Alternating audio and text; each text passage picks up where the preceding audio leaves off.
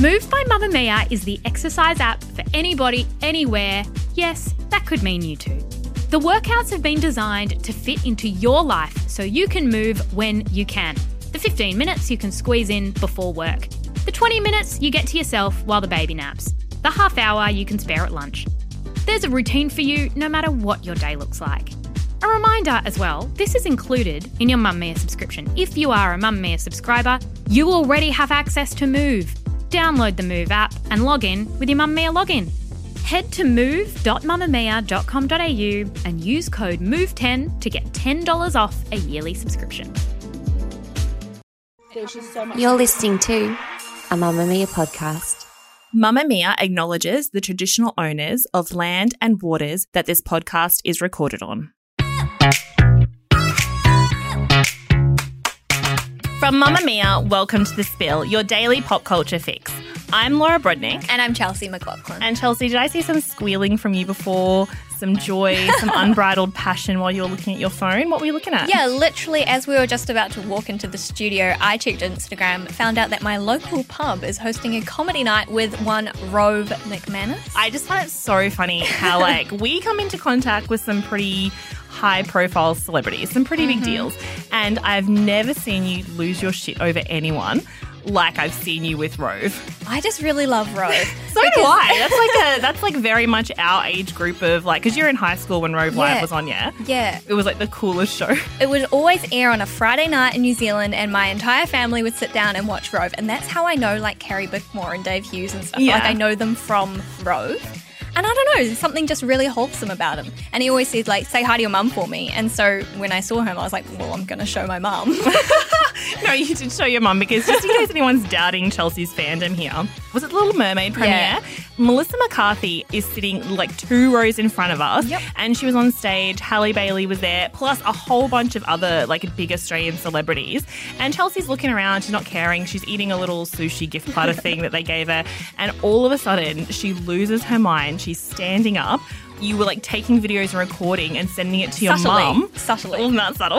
Well, I tried to be If I noticed it. It was because you'd looked straight past Melissa McCarthy and you'd found Rove and you were sending photos to your mum and she was losing her shit too. Look, in my mind, Rove is like A plus plus plus list. He's like one of the most famous people. And also, you saw him Mission Impossible. Why do I know all your Rove I know, sightings? yeah, and also Tom Cruise was there, but I was like, hey You Tom, like pushed Rove! Tom Cruise oh out of the way to get to Rove. Also Robert Irwin. out of all the celebrities Yeah, was like, there. oh my god, they're so famous. Well, I'm glad that this job is giving you the perks you wanted, which is to get close to Rove and Robert Irwin. Mm-hmm. Anyway, coming up on the show today. Speaking of famous people, Speaking of famous people, as we often do on this show, there's some big rumours in the works this week, but they seem to have a bit of fact behind them potentially. Maybe we'll fight about that later. And that is Olivia Rodrigo is about to release her second album, and fans are pretty sure that there's some lyrics on the album that highlight her feud with Taylor Swift. Now, there is a problem with Taylor Swift, but it's not what people think, so we're going to get into that.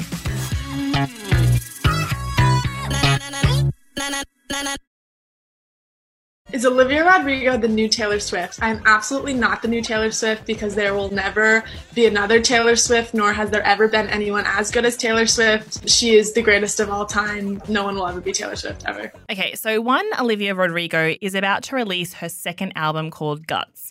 And the lead single from the album has already been released. It's a song called Vampire. Absolute banger, if I do say so myself. And you know, I'm not usually up with the pop tunes that the kids are listening to. I'm to. glad you've heard it at least. Yeah, exactly. like the number one song that's playing at the moment. But there's been a lot of speculation and controversy around who these particular lyrics relate to. And a lot of people have linked them to Taylor Swift. You sunk your teeth into me, bloodsucker, fame fucker, bleeding me dry like a goddamn vampire. So what she says there, and God, this is great. You know how much I love vampires. This is like my two interests. Oh, yeah. Coinciding together. True. She calls out a fame fucker and then says, You're bleeding me dry like a goddamn vampire. So people think that this is in relation to Taylor Swift, and the two of them had a mentor mentee relationship. Taylor was really supportive of Olivia when she was starting out and doing her first concerts and her first album, but they think the relationship has really soured since then. And what's giving like maybe a little bit of credence to these rumors is because Olivia's doing press for her new album. She's doing a lot of interviews. And of course, the interviewers are all asking her about Taylor Swift because out of all of this, that's obviously the clicky headline. And if anyone gets an answer to that, it's what they know fans want to know about. So she was asked if she was going to the Eras tour. And instead of saying something like, oh, I'd love to, or, you know, it would be amazing, she just said, no, I'm going to be in Europe Mm. which people were like, that was your chance to downplay the rumors and not lean into them. And then recently she did an interview with The Guardian where they flat out asked her, is this about Taylor Swift pretty much? Like, is this lyric about Taylor Swift? And she apparently said, How do I answer this? And I was like, I don't know, it feels like a yes or no. It's a closed question.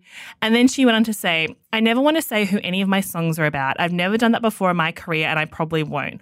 I think it's better not to pigeonhole a song to being about one thing. And then on the Taylor Swift rumors, she said, I was surprised that people thought that. Your tone seems very pointed right now. I think that prior to this Guardian interview, that was a very niche thing that you had like a dark corner of the internet Oh, that's, discussing. a, that's where your people hang out and talk about this stuff. But it wasn't a mainstream theory. Yeah. Like it really wasn't. And then The Guardian have, you know, blown it up into this big thing where now people are dissecting it. The song is not about Taylor. If it was, calling her a fame fucker is not great given that entire if sort anyone, of she's the famous one out of all those relationships she's in. Exactly. And it's very clearly about like an age gap relationship that Olivia Rodrigo had. She's 19. I think she was dating some guy in his 20s. The whole thing about the vampire is because he was like a club promoter, came out at night. I love that. I know, it's kind of on the nose, but I like it. I mean, people are just looking for drama because it's an interesting story. Yeah, exactly. So the two men that it's been linked to, one is called Adam Faze, who's a music producer. So she dated him when she was 18. And then the other is DJ Zack Bia, who she dated when she was 19. And in the songs on Guts, she talks about writing them during her 19th year, which means that she was writing with the people she was dating when she was 19, mm-hmm. who were dating these men who were 24 and 26 at the time. So it does seem like it's alluding to them. It definitely is, but I don't actually like begrudge her for not saying it outright. That is ironically like straight out of the Taylor playbook. Like Taylor, when she was the same age, sort of 18, she name dropped that a song was about Joe Jonas. She said it on Ellen. There are a couple people that uh, they're about actually. Like maybe that guy? There's one that's about that guy, but Uh-huh. that that guy's not in my life anymore, unfortunately. And then that just became like the story and Yeah. created the monster that we know today of like dissection of her songs, right? And since then, she's never really come out and said, this song is about this man, even if the song is called like Dear John. She's like, oh, I can't say for sure who that's about. And we're like, mm, we know. So, like, you can't get mad at Olivia for being like, I'm not going to say because then it creates a precedent. Yeah, I understand that. I understand her definitely not naming specific men or even saying it is about an ex boyfriend. But I do think that if she really wanted to shut these rumors down specifically about her and Taylor Swift, she could do that. Because to that question, she could have said, like, Oh, no, I'm not getting into who the song's about. It's not about Taylor Swift. It's just about my own experiences from when I was 19, like I said, which would have not completely killed the rumor, but then all the headlines would have been Olivia Rodrigo denies Taylor Swift feud. Whereas now all the headlines are more leaning into the fact that it's true. And as we know, there's nothing people loved more than two famous young, beautiful women fighting. So now they've given tabloids and TikTok and the media kind of exactly what they want. It's the perfect story. It is, and no one can deny that. Like a up and coming pop star and like the most dominant pop star of the last decade or so feuding is like a great story. It's like fan fiction. Exactly. This is like the fans of both of them. This would be their fan fiction. This mm-hmm. is like their Super Bowl of celebrities fighting. Well, after the break, we are going to get into some details that have happened between Taylor Swift and Olivia Rodrigo that might be the cause of the drama, but there's no fame fucking in here that we can see. So the crux of where this feud discussion even came from. I don't want to downsell it, but it's like a very boring music business thing. It's not like big Well, no scandalous, fun, salacious details. You know, they're not fighting over a man or, you know, anything that the tabloids would really, really lead into. It's kind of a fight over credits and co writing. Oh, God, I'm bored already. And it's very convoluted in a music industry way. So it sort of goes back to 2021. So that was when Olivia was, you know, up and coming. She released Driver's License. And I know we weren't perfect, but I've never that was like the biggest song in the world. Then she had other singles, Good For You and Deja Vu. And at the time that they were released, people started to notice that they reminded them of other songs. So Good For You was compared to Misery Business by Paramore.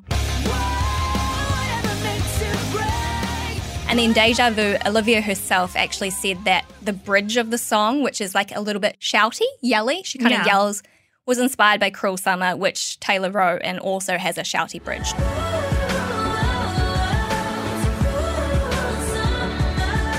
That's where she got that kind of idea. So they are pretty tenuous links. Like vibes are not really worthy of credits, like in my opinion, and I think most people would say. Right. Like, you know, pop Can't music. credit a vibe. That's Yeah. everything. But the thing is, you kind of can credit a vibe now because there was this precedent setting blurred lines lawsuit where the Oh, yes, yeah, where the estate of Marvin Gaye successfully sued Robin Thicke over the song Blurred Lines because they claimed that the feel and the sound of the song were similar to the Marvin Gaye song Got to Give It Up. And that really convoluted music crediting because it created a landscape where everyone was like, oh, suddenly, like, if there's any sort of vibe is such a, like, what does that even mean, you know? Oh my god, what is that? people can argue it however they want. And so it created this crediting system where everyone was like really tiptoeing in order to not get sued.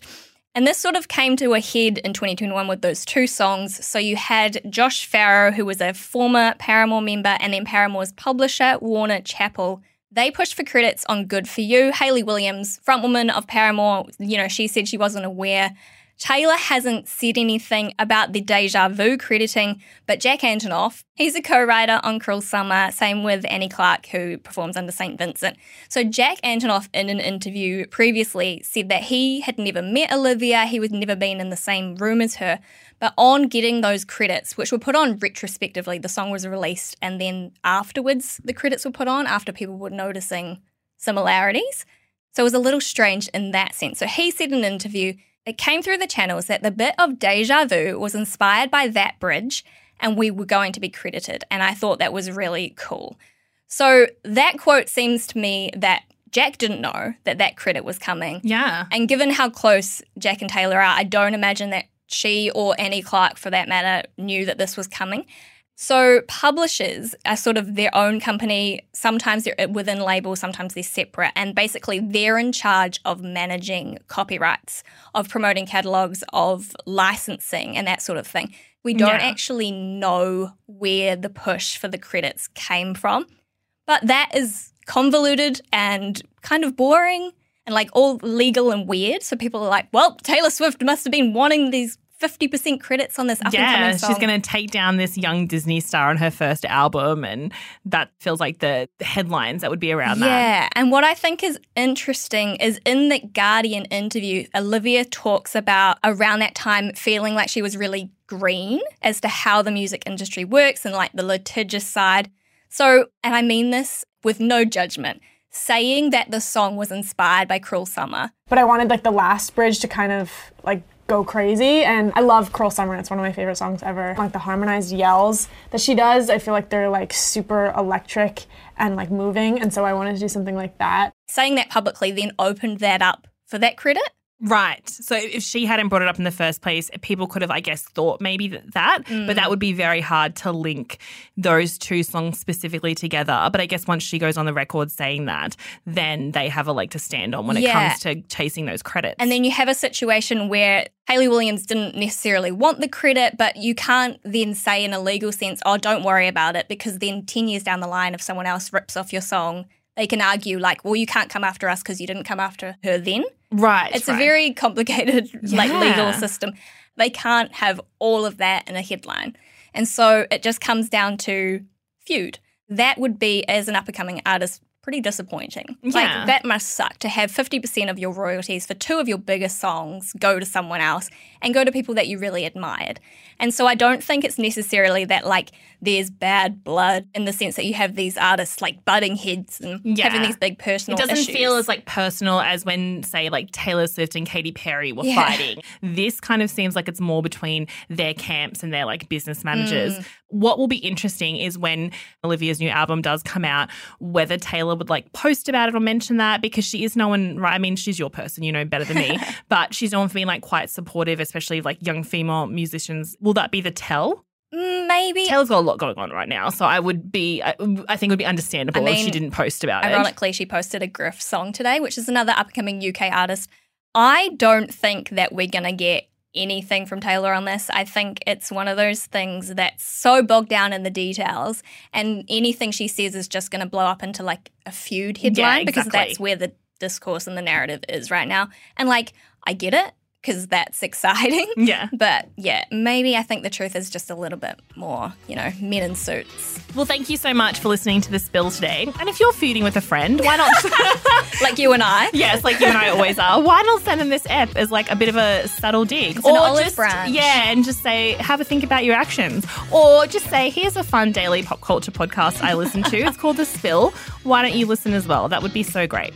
This episode, of The Spill, was produced by Taylah Strano with audio production by Scott Stronach. We'll see you on mamamia.com.au and over on The Spill Instagram. Bye. Bye. na na na